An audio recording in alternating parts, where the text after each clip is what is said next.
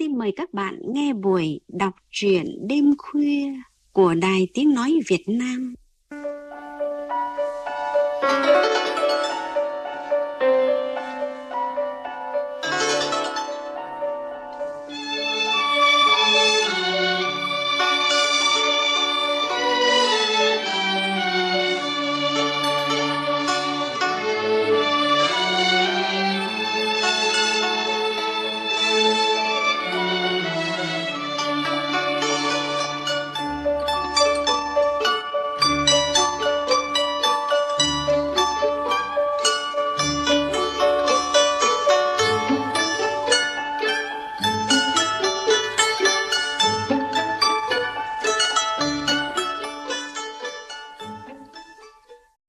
Quý vị và các bạn thân mến, từ xa xưa, Việt Nam là quốc gia coi trọng giáo dục và bồi dưỡng nhân tài.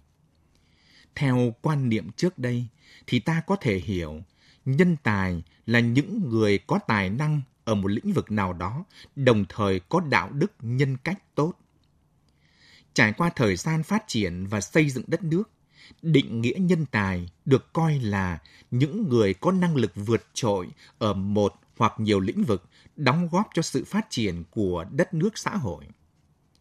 Hàng năm, đất nước ta có hàng vạn sinh viên ra trường, có nhiều người học lên thạc sĩ, tiến sĩ với thành tích xuất sắc. Đó chính là nhân tài thời hiện đại. Thế nhưng, để áp dụng kiến thức học tập vào cuộc sống, để phát triển tài năng của mình ngoài xã hội đa dạng phức tạp không phải là điều đơn giản. Trong chương trình đọc truyện đêm khuya hôm nay, các bạn cùng nghe truyện ngắn Nhân tài về quê của tác giả Phan Ngọc Chính qua giọng đọc phát thanh viên Hải Yến. Cần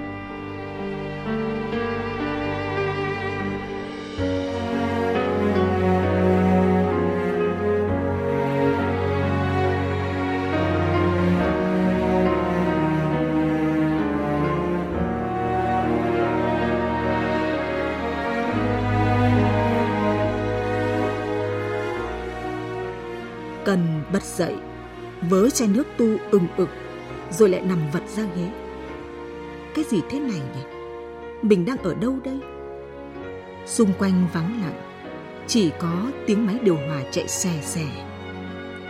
Ánh đèn đỏ lờ nhờ khiến cậu dần nhớ ra căn phòng nửa quen nửa lạ. Chợt có tiếng guốc nhẹ nhẹ. Một cô gái xuất hiện, xé chiếc khăn giấy ướt, luồn tay qua cổ cậu. Tỉnh rồi à cưng, để em lau cái mặt cho mình ngon dai hơn nhé.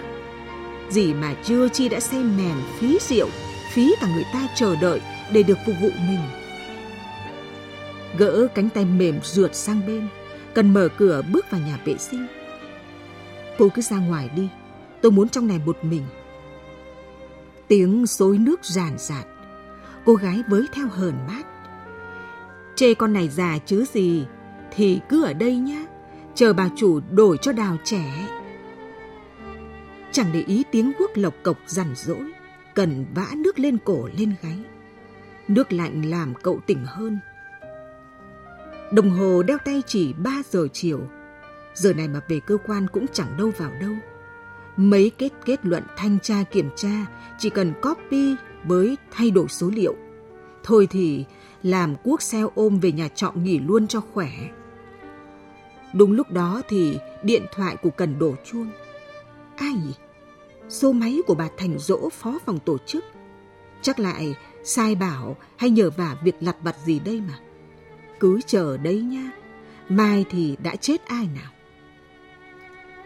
Ở cái cơ quan này ấy, em mà cần mẫn quá chỉ ôm thiệt vào thân thôi là đầu sai của đám lãnh đạo. Cứ nhìn đâu xa, mấy đứa trẻ thạo việc đều na ná mấy chân sai nha, không hơn. Chị không muốn em cuối cùng lại phải rơi vào vòng luẩn quẩn bế tắc đó. Một lần chứng kiến những sự nghịch mắt trướng tai, chị Hiền đã dặn kỹ cần trong sự bực bội khó chịu như vậy. À, riêng chuyện này, chị hỏi em thật nha. Có đúng là em chẳng cần ai đỡ đầu và vào cơ quan này không tốn một đồng đối ngoại nào không? Thực ra, chị Hiền đâu phải là người đầu tiên ở cơ quan hỏi cần câu hỏi đó. Nhớ buổi đầu về cơ quan, sau màn ra mắt bằng răm trái bưởi quê, trước khi phân công công việc cụ thể, ông Khường thủ trưởng đã gọi riêng Cần vào phòng giọng tỉ tê nỉ nả. Chú hỏi thật nhé, mày là con cháu xếp nào ở tỉnh hay mãi tận ở trên kia? Để xem nào. Hàn Thanh Cần. Kể ra, họ cũng hơi hiếm đấy. Thôi đúng rồi, cháu họ hàng thế nào với ông Lĩnh dưới trướng khê nhỉ? Cùng họ, cùng tên đệm, chúng phóc rồi còn gì. Kỳ tới, anh Lĩnh hết đợt luân chuyển, chắc sẽ về lại tỉnh ta thôi. Lúc đó thằng cháu sẽ chuyển đi, chứ ở gì mãi đây với bọn chú nữa hả? Những câu hỏi, rồi tự trả lời tới tấp của ông sếp, khiến đầu cần dối, chẳng biết mở miệng ra sao. Đã mấy lần, Cần định bộc bạch thực là cháu chẳng có ai quen trên tỉnh, ở Trung ương với Hà Nội càng không. À đúng ra, có mỗi chú Xoa, hàng xóm ở quê, ngay sát vách nhà, là chuyên viên một cơ quan đoàn thể. Cần nhớ hôm nhận quyết định tuyển dụng theo diện thu hút nhân tài. Ông Từ, bố cậu, thịt hai con ngan to làm mấy mâm mời cả xóm chung vui. Bác mừng, trưởng họ, trịnh trọng thắp hương, cần báo tổ tiên – từ nay họ Hàn có một xuất đinh không làm cán bộ huyện xã làng nhàng mà ở tận cơ quan hàng tỉnh. Rõ ràng là đáng tự hào lắm. Làng này xưa nay đã có ai vinh dự ấy đâu. Không những vậy, còn diện trải thảm đỏ thu hút nhân tài bới mát mặt chứ lị. Hôm đó, chú Xoa trên tỉnh về quê cũng sang cụm chén chúc mừng. Lúc ngà ngà say, cầm tờ quyết định của Cần, chú nửa đùa nửa thật tờ giấy này ấy, có giá không dưới 500 đâu nhá, mà là 500 triệu các cụ ạ. À. Mấy cụ đang ăn nghe vậy, chống đũa há hốc mồm. Gì hả? 500 triệu à? Mua được hàng chục sao ruộng ở cái làng này, hơn cả đám hương lý thời trước. Vậy là nhờ trên rộng cửa đón nhân tài, phúc đức ấy mới đến với họ Hàn rồi thằng Cần sẽ phú quý, hiền vinh, làm dạng danh cho làng cho họ. Làng này đã ai làm được như thế đâu. Điều đó cần được nghe các cụ trong họ nói về mình lần đầu từ kỳ hai năm cuối cùng của cấp 1. Cậu học sinh con nhà nông ở cái làng thuộc diện xa và lạc hậu nhất huyện bất ngờ đạt giải nhì môn toán toàn tỉnh. Lên cấp 2, cậu ra trường huyện được ở trọ tập thể. Bà Từ bán lợn, sắm cho con cái xe đạp thống nhất mới kính con. Cuối tuần, cần đạp xe về quê trên con đường đê uốn lượn bụi mù bởi xe công nông đầu ngang. Tới đoạn đường làng khúc khuỷu, cậu đi chậm, cất tiếng chào các bà các bá đang vãi phân quất trâu dưới đồng. Ai nhìn lên cũng nức nở khen ngợi thằng bé, học giỏi nức tiếng lại ngoan ngoãn lễ phép. Tiếp đà phấn đấu đó lên cấp 3, cần học trường chuyên tỉnh khi có giải quốc gia. Giờ đây, cậu là niềm tự hào của các thầy trường huyện. Cuối tuần, cậu về quê tha gạo muối rau củ lên nấu cơm cùng bạn, chắt chiêu khoản học bổng nộp vào một trung tâm Anh ngữ. Thầy chủ nhiệm bảo, các em phải biết nhìn xa, nếu ngoại ngữ giỏi, một số thành viên lớp ta đủ sức săn học bổng du học. Kỳ hai năm cuối cấp, Điểm vui vỡ hòa với Cần khi hồ sơ dự tuyển của cậu đạt điểm rất cao kỳ tuyển sinh của một trường ngoại quốc danh tiếng. Bài luận về hành trình vượt khó vươn lên của cậu bé nghèo nông thôn được đánh giá mang yếu tố quyết định. Nhưng liền đó, vấn đề nan giải cũng tức khắc nảy sinh. Lấy gì chi trả cho ít nhất là năm học đầu tiên đây? Dù học bổng trăm phần trăm, thì còn tiền trọ, tiền sinh hoạt phí đều là những khoản đắt đỏ. Sau lúc chia vui, các thầy và bạn bè xúm lại tìm hướng tư vấn hỗ trợ cậu. Một bạn mách, có anh bạn khóa trước cũng đang theo học trường này. Các thầy thử liên hệ để nhờ giúp đỡ bạn ấy xem sao. Một hồi thông tin trao đổi với học trò cũ, thầy dạy toán phấn khởi tuyên bố anh khóa trước đồng ý bao toàn bộ tiền trọ cho cần năm đầu. Một việc lớn ý nghĩa, coi như xong. Đêm hôm đó, sau khi tiễn họ hàng xóm mạc đến chúc mừng người đầu tiên trong xã giành học bổng du học, gà gáy báo canh hai, mà ông bà Từ vẫn thao thức chưa ngủ.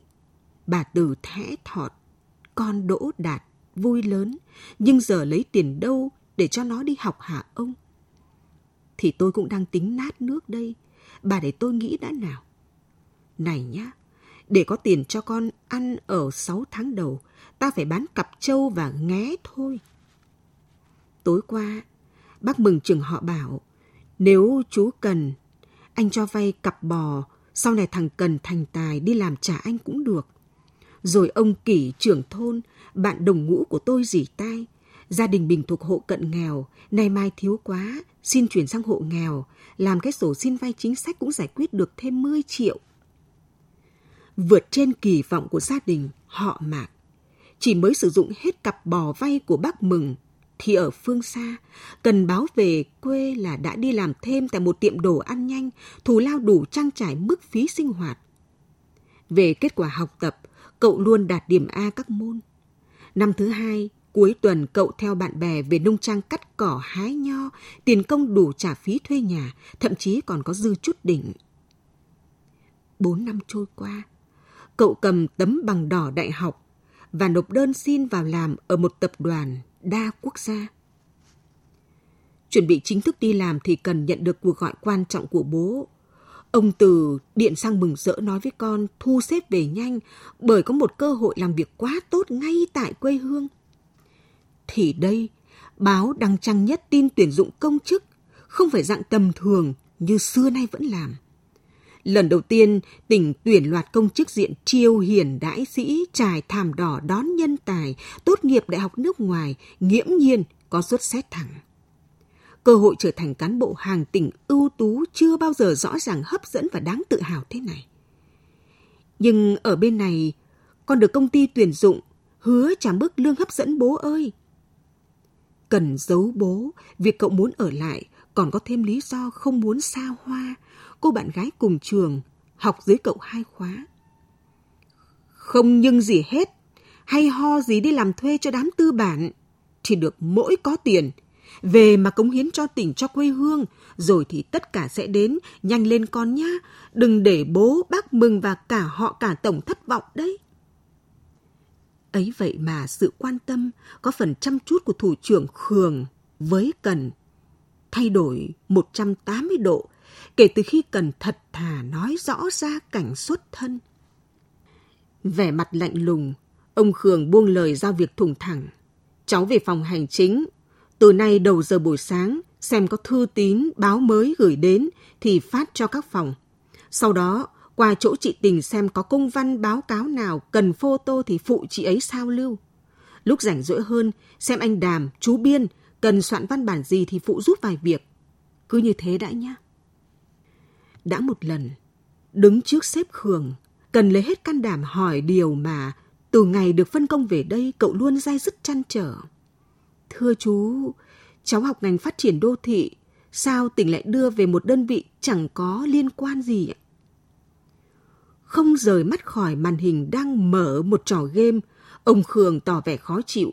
Đi mà hỏi tỉnh ý, tôi chỉ được giao nhận cậu, chứ có ai bảo gì với tôi đâu.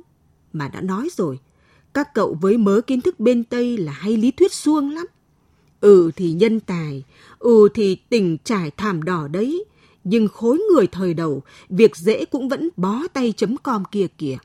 Nhiều sở ngành thấm rồi, học khác làm khác. Cái bệnh chung của các cậu là nóng vội và rất dễ kiêu ngạo. Ở mình nó thế, để tồn tại được ấy, em phải biết thích nghi thôi. Đó là điều mà chị Hiền, người lãnh đạo duy nhất trong cơ quan thẳng thắn nói với Cần khi thấy cậu trầm tư nghĩ ngợi. Là cấp phó của ông Khường, nhưng chị Hiền không quan cách, lạnh lùng như mấy vị trưởng phó phòng dưới quyền. Buổi đầu tiên gặp người đàn bà tuổi chừng 45, dáng phốp pháp sang trọng nhưng ẩn chứa chút cá tính ngang ngạnh, lại là lãnh đạo đơn vị. Cần khép nép gọi cô.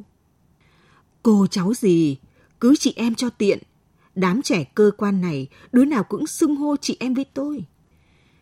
Chứng kiến sự lúng túng e ngại của cậu chuyên viên trẻ, chị bật cười.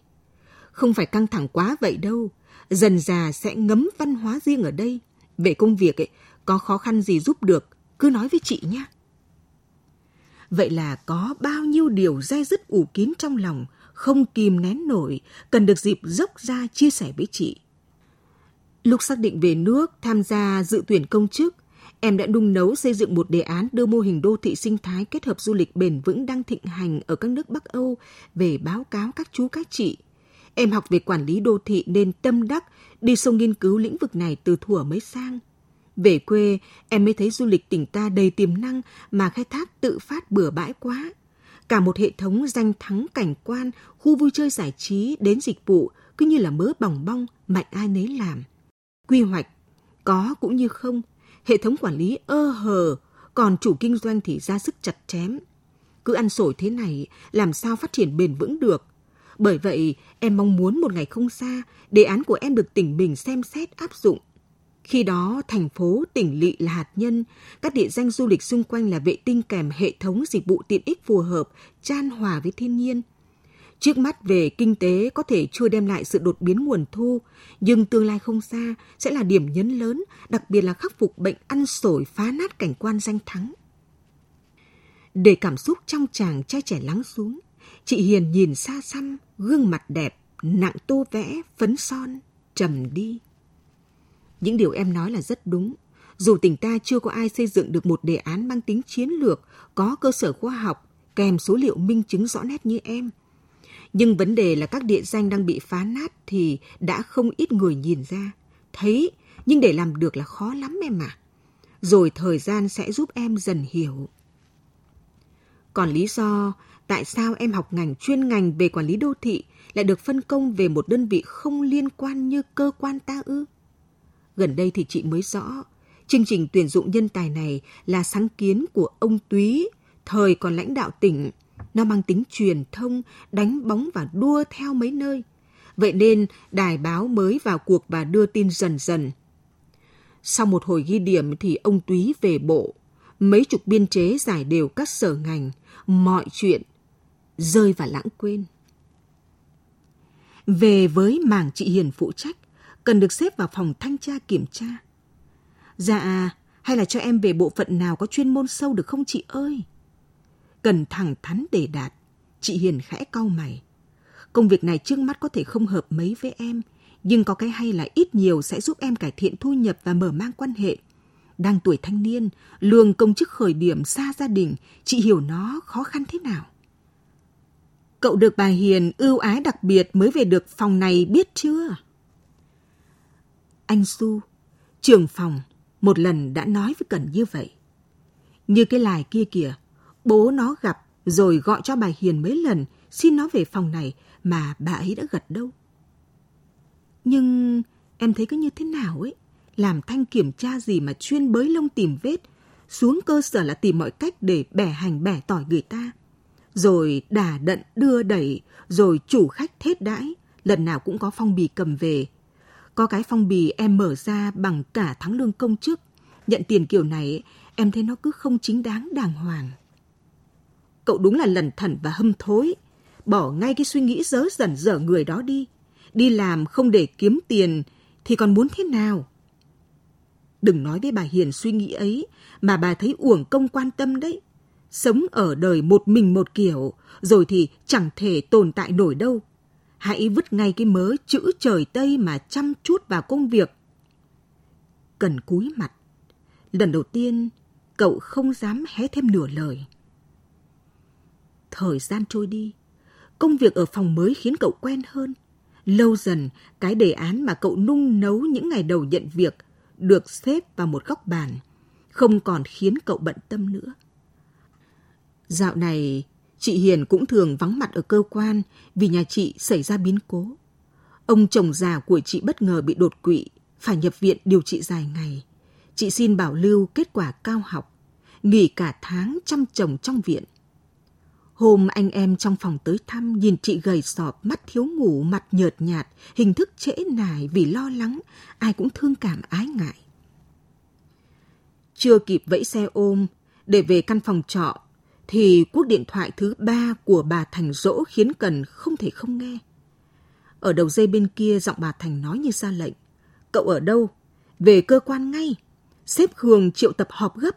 Họp để xử lý việc của cậu, rắc rối to rồi, 10 phút nữa phải có mặt đấy. Cần về đến nơi, trong hơi men vắng vất, đã thấy ba lãnh đạo cơ quan ngồi đầy đủ chờ đợi. Chị Hiền cũng vừa vội vàng ở bệnh viện vào, mặt không cả kịp trang điểm. Mắt chị thâm quầng, lộ rõ nét mệt mỏi căng thẳng. Làng ánh nhìn, nửa bám víu và dò xét của cậu. Ở một góc phòng, bà Thành Dỗ cầm bút ghi biên bản, vẻ ngoài toát lên sự đắc ý giễu cợt.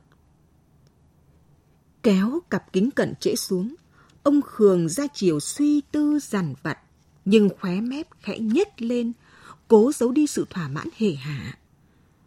Lâu nay, cứ nghĩ chị Hiền cho anh em kèm cặp, cậu cần sẽ trưởng thành, xứng đáng là hạt giống đỏ, đúng như kỳ vọng tuyển dụng vào cơ quan ta.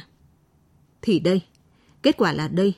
Dù muốn hay không, chúng ta cũng phải nhìn nhận. Dưới cơ sở họ gửi lên một số bức ảnh có cảnh cậu cần nhận phong bì khi đi thanh kiểm tra. Mấy tấm hình này mà đến tay đám phóng viên báo chí, chẳng những uy tín cơ quan ta đi tăng, những danh hiệu khen thưởng đợt tới mất sạch, mà có khi công an còn tìm hiểu vào cuộc. Ấy. Nghĩ đến uy tín đơn vị với tương lai cán bộ, tôi phải vận dụng các mối quan hệ trên dưới mới được họ đồng ý cho xử lý nội bộ. Cuộc họp chớp nhoáng, nhưng đúng trình tự nguyên tắc đến mức không ai có thể ý kiến thêm. Thủ trưởng Khương kết luận, thố thực, chẳng vui vẻ gì khi phải ngồi với nhau xử lý những sự việc này. Tuy nhiên, để làm gương cho cán bộ công chức với lại bảo vệ uy tín cơ quan, chúng ta không thể bỏ qua. Việc sai phạm của chuyên viên Hàn Thanh Cần, tôi đề nghị phải nhận hình thức kỷ luật cảnh cáo. Với đồng chí Trương Thị Hiền, là lãnh đạo trực tiếp phụ trách mảng việc có cán bộ sai phạm, là người tôi giao dìu dắt bồi dưỡng cậu cần. Bởi vậy, cũng không thể đứng ngoài. Tôi đề nghị đồng chí Hiền nhận hình thức kỷ luật khiển trách. Các đồng chí có ý kiến gì không? Bước ra khỏi cơ quan với tờ quyết định kỳ luật trên tay, cần đi lang thang vô định. Gần 3 năm làm việc, kết quả là tờ giấy A4 này đây. Một điều không thể ngờ mà cậu phải đối mặt.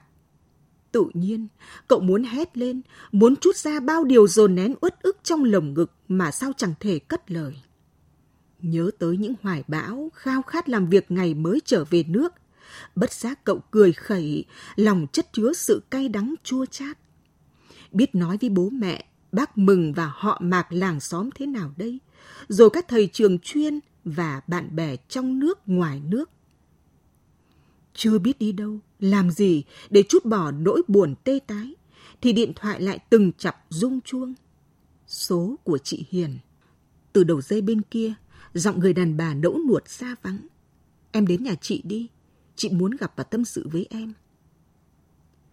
Từ ngày ông chồng đổ bệnh phải nhập viện, cấm khẩu và có tiên lượng xấu, cậu con trai đi du học xa, căn biệt thự nhà vườn đẹp và sang trọng nổi tiếng chỉ có mỗi người đàn bà thi thoảng đáo về những lúc quá mệt mỏi.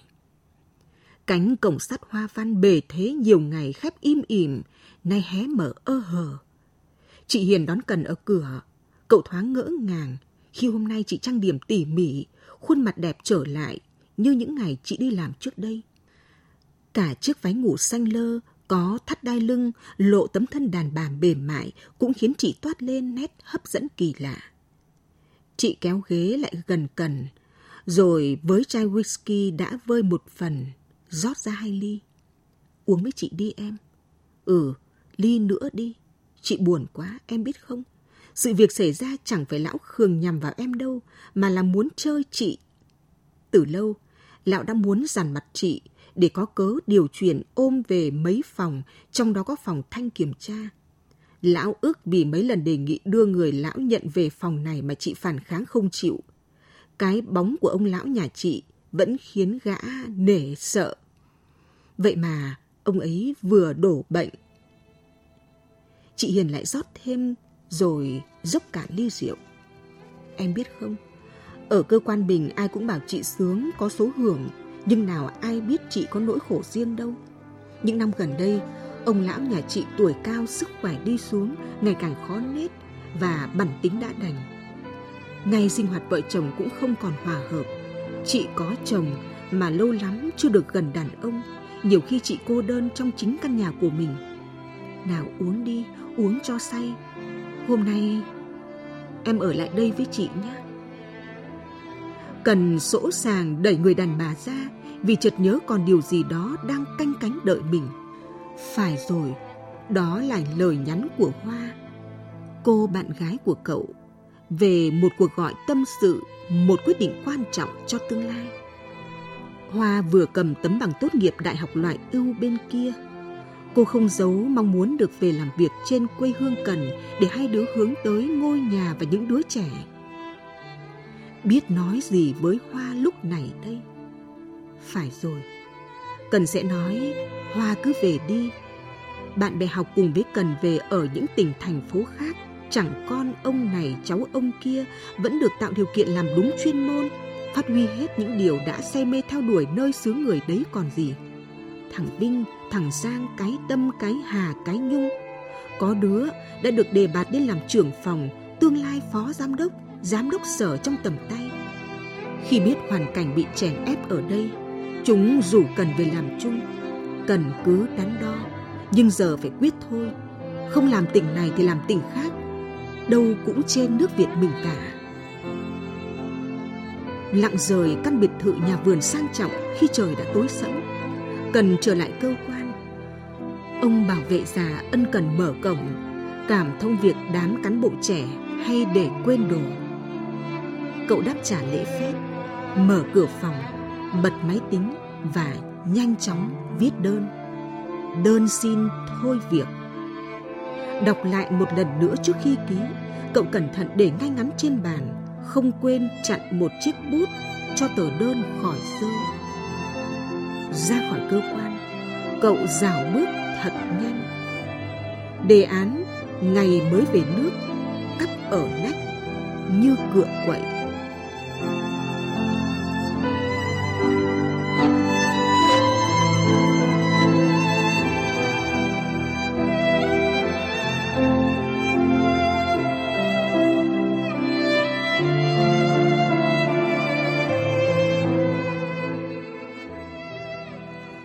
Vừa nghe chuyện ngắn Nhân tài về quê của tác giả Phan Ngọc Chính.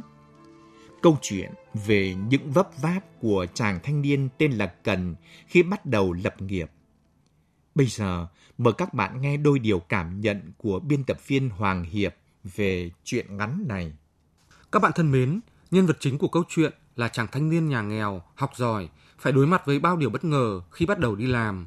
Hiền lành, chăm học là niềm tự hào của gia đình, làng xóm. Tuy nhà nghèo, nhưng cha mẹ vẫn cố gắng cho Cần ăn học thành người. Với tấm bằng đỏ xuất sắc ngành phát triển đô thị ở nước ngoài, Cần hào hức mong tới ngày mình đi làm để áp dụng những gì học vào cuộc sống. Nghe lời sắp xếp của bố, Cần về quê với suy nghĩ vừa gần gia đình, vừa có cơ hội cống hiến cho quê hương. Nhưng anh không được phân công đúng ngành nghề chuyên môn của mình. Cần phải đối mặt với những điều phức tạp của cuộc sống, công chức nhiều góc khuất, những mối quan hệ nhất thân nhỉ quen, tệ nạn chạy việc, quan hệ cấp trên cấp dưới, quan hệ đồng nghiệp vô cùng phức tạp, khiến chàng trai hiền lành thật thà bối rối. Đó là những điều khác hẳn với những kiến thức mà cần được học trên giảng đường. Có những người nhanh chóng thích nghi với guồng máy làm việc như vậy, cần thì ngỡ ngàng và có phần lạc lõng, nên dần dần lạc nhịp so với mọi người. Anh được điều chuyển qua nhiều vị trí khác nhau, nhiều công việc khác nhau, nhưng đều không thấy phù hợp. Rồi cuộc sống cứ cuốn anh đi, khiến Cẩn quên dần những kế hoạch hoài bão thời mới tốt nghiệp đại học. Đùng một cái, Cần bị tố cáo nhận hối lộ trong lúc làm việc. Một cú vấp có thể khiến cuộc đời công chức của anh chấm dứt. Rồi một cuộc điện thoại bất ngờ đầy ẩn ý của chị Hiền. Trước biến cố đầu đời, Cần đã dừng bước để không trượt dài vào cám dỗ tình tiền.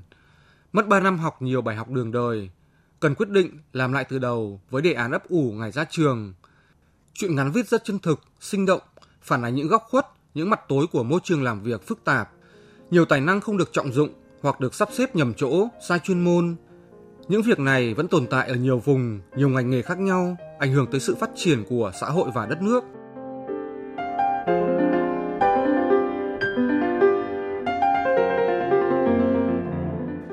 Quý vị và các bạn vừa nghe chương trình đọc truyện đêm khuya của Đài Tiếng Nói Việt Nam. Biên tập viên Hoàng Hiệp chào tạm biệt và hẹn gặp lại quý vị và các bạn vào những chương trình sau.